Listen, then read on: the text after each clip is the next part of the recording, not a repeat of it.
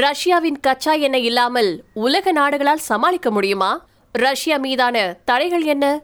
இந்த பதிவுல தெரிஞ்சுக்கலாம்.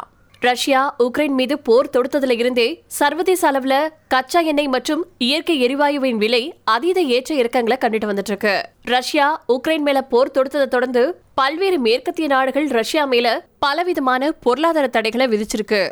பதிலுக்கு ரஷ்யாவும் தன்னுடைய கச்சா எண்ணெய் மற்றும் இயற்கை எரிவாயு விநியோகத்தை மிக கடுமையா கட்டுப்படுத்திட்டு வந்துட்டு இருக்கு ரஷ்யாவில இருந்து ஐரோப்பிய கண்டத்துக்கு இயற்கை எரிவாயு விநியோகிக்கப்படும் ஒரு முக்கியமான எரிவாயு வழித்தடம் பல்வேறு காரணங்களால சுட்டிக்காட்டப்பட்டு மூடப்பட்டிருக்கு. ஐரோப்பாவிலேயோ குளிர்காலம் தொடங்க இருக்கு. எரிவாயு வழித்தடம் ஒரு பார்வை. நார்த் ஸ்ட்ரீம் அப்படின்னு அழைக்கப்படக்கூடிய கடலுக்கு அடியில் செல்லக்கூடிய இந்த ராட்சத எரிவாயு குழாய் பால்டிக் கடல் வழியா ஜெர்மனி வரைக்கும் போகுது. இந்த எரிவாயு வழித்தடத்தின் மூலமா மட்டும்தான் ஐரோப்பிய ஒன்றியத்தில் இருக்கக்கூடிய பல நாடுகளுக்கும் எரிவாயு விநியோகிக்கப்பட்டுட்டு வந்துட்டு இருக்கு ஒட்டு மொத்தமா ஐரோப்பாவுக்கு விநியோகிக்கப்படக்கூடிய எரிவாயுல முப்பத்தஞ்சு சதவீத எரிவாயு இந்த நார்த் ஸ்ட்ரீம் குழாய்கள்ல இருந்து மட்டுமே விநியோகிக்கப்படுது அப்படிங்கிறது இங்க கவனிக்கத்தக்கது. பான்ஹாம் அப்படிங்கிற தீவு பகுதியில பாதிக்கப்பட்டிருக்கக்கூடிய நார்த் ஸ்ட்ரீம் ஒன் எரிவாயு குழாயில கசிவு இருக்கிறதா ரஷ்ய தரப்பு சொல்லியிருக்கு. இதுவரைக்கும் செயல்பாட்டுக்கு வராத நார்த் ஸ்ட்ரீம் டூ அப்படிங்கிற எரிவாயு குழாயிலையும் கேஸ் கசேறதா ரஷ்ய தரப்பு சொல்லியிருக்கு. அந்த பகுதியில கடலுக்கு அடியில சில பல வெடிப்புகள் ஏற்பட்டதா டென்மார்க்ல இருக்கக்கூடிய பூகம்பவியல் ஆய்வாளர்கள் சொல்லியிருக்காங்க.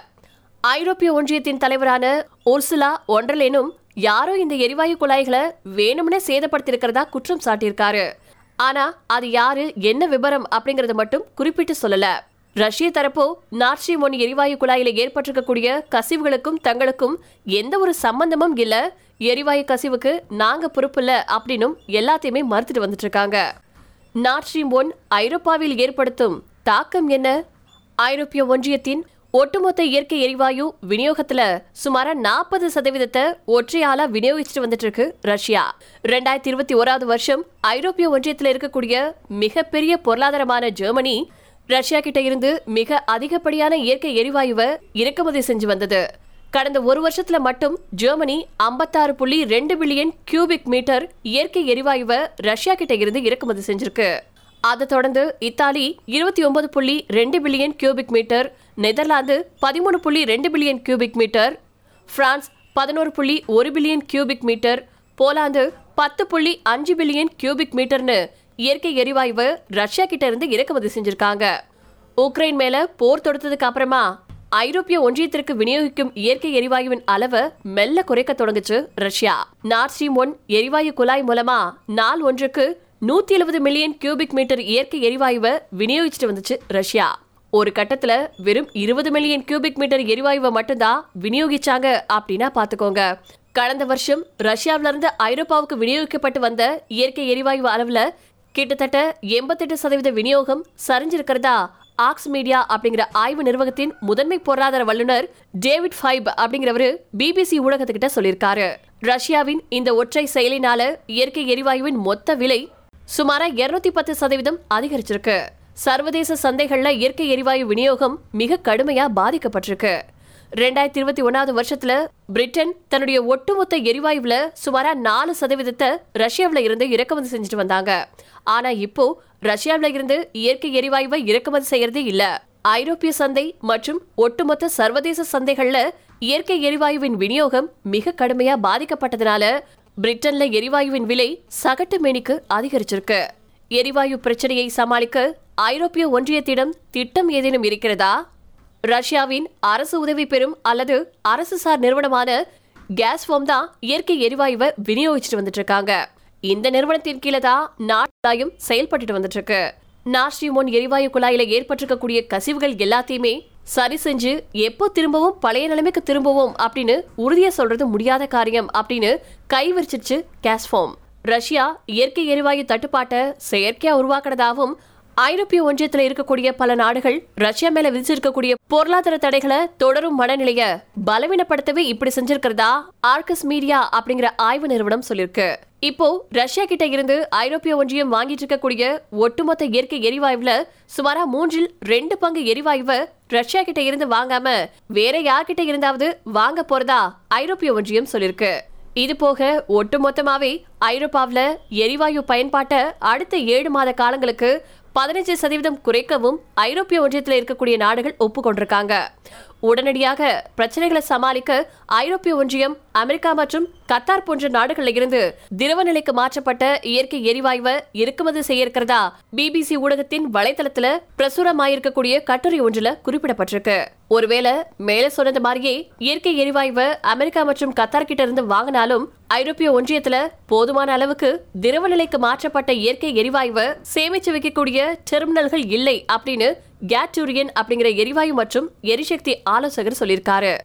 ரஷ்யா மீதான பொருளாதார தடைகள். ரஷ்யா நாலு ஒன்றுக்கு அஞ்சு மில்லியன் பேரல் கச்சா எண்ணெய் மற்றும் மூணு மில்லியன் பேரல் சுத்திகரிக்கப்பட்ட கச்சா எண்ணெய் பொருட்களை ஏற்றுமதி செஞ்சுட்டு இருக்கு ரஷ்ய பொருளாதாரத்தின் ஒட்டுமொத்த ஏற்றுமதி வருவாயில இந்த இரு பொருட்கள் மட்டுமே சுமாரா நாற்பது சதவீதம் பங்களிக்குது. ஐரோப்பிய ஒன்றிய நாடுகள் வர டிசம்பர் அஞ்சாம் தேதி முதல் ரஷ்யா கிட்ட இருந்து கச்சா எண்ணெய் இறக்குமதி செய்யறத நிறுத்தி கொள்ளுமாம். அதாவது ரெண்டாயிரத்தி இருபத்தி மூணு பிப்ரவரி அஞ்சாம் தேதியில இருந்து சுத்திகரிக்கப்பட்ட கச்சா எண்ணெய் பொருட்களையும் ரஷ்யா கிட்ட இருந்து வாங்குறத ஐரோப்பிய ஒன்றிய நாடுகள் நிறுத்திக் கொள்ளும். ஹங்கேரி மற்றும் ஸ்லோவாக்கியா போன்ற சில நாடுகளுக்கு மட்டும் இந்த ரஷ்ய பொருளாதார தடையில இருந்து விலக்களிக்கப்பட்டிருக்கு. ஏற்கனவே பிரிட்டன் மற்றும் அமெரிக்கா போன்ற நாடுகள் ரஷ்யா கிட்ட இருந்து கச்சா எண்ணெய் வாங்குறத நிறுத்திக்கிட்டாங்க. இது போக ரஷ்யாவின் கச்சா எண்ணெய்க்கு ஒரு உச்சவரம்பு விலையை நிர்ணயிச்சு ரஷ்யா லாபம் பார்க்காதவாறு தடுக்கவும் ஐரோப்பிய ஒன்றியம் விரும்புது. இது அமெரிக்கா மற்றும் பிரிட்டன் போன்ற நாடுகள் ஆதரிக்குது. இந்த திட்டத்தை மதிச்சு நடக்காதவர்கள் அதாவது ரஷ்யாவின் கச்சா எண்ணெய்க்கு விதிக்கப்பட்டிருக்கக்கூடிய உச்சவரம்பு விலையை ஏற்பவர்கள் மற்ற பல சேவைகளை பெற முடியாது. உதாரணத்துக்கு லண்டன்ல இருக்கக்கூடிய நிதி மையங்கள்ல பயன்படுத்திட்டு வந்துட்டு இருக்கக்கூடிய கப்பல் வழியா கச்சா எண்ணெயை அனுப்பி வைக்கப்படும் போது கப்பல் சரக்கு போக்குவரத்திற்கு காப்பீடுகள் எல்லாமே செய்து கொள்ள முடியாது அப்படின்னு சொல்லப்பட்டிருக்கு. இதனால இந்தியா போன்ற மிகப்பெரிய ரஷ்யாவின் கச்சா எண்ணெய் இறக்குமதியாளர்கள் பாதிக்கப்படுவாங்க. மறுபக்கம் ரஷ்ய அதிபர் விளாடிமிர் புதினோ. இப்படிப்பட்ட பொருளாதார தடைகளை ரஷ்யா மீது விதிச்சா ரஷ்யா தன்னுடைய அனைத்து எரிசக்தி மற்றும் எரிவாயு விநியோகத்தையும் நிறுத்திவிடும் அப்படின்னு எச்சரிச்சிருக்காரு. ஜி செவன் நாடுகளின் தலைவர்கள் விளாடிமிர் புதின் வெறுமனே வாய் வார்த்தையில அச்சுறுத்துறதா அதை கருதுறாங்க. ஐரோப்பிய ஒன்றியத்தில் கச்சா எண்ணெய் பற்றாக்குறை ஏற்படுமா? சில ஐரோப்பிய ஒன்றிய நாடுகளின் கச்சா எண்ணெய் விநியோகம் கணிசமா பாதிக்கப்படலாம். உதாரணத்துக்கு லித்துவேனியா பின்லாந்து ஆகிய நாடுகளின் ஒட்டுமொத்த கச்சா எண்ணெய் இறக்குமதியில சுமாரா எண்பது சதவீதம் ரஷ்யாவில இருந்து மட்டுமே இறக்குமதி செய்யப்பட்டது அப்படிங்கிறது இங்க நினைவு கூறத்தக்கது.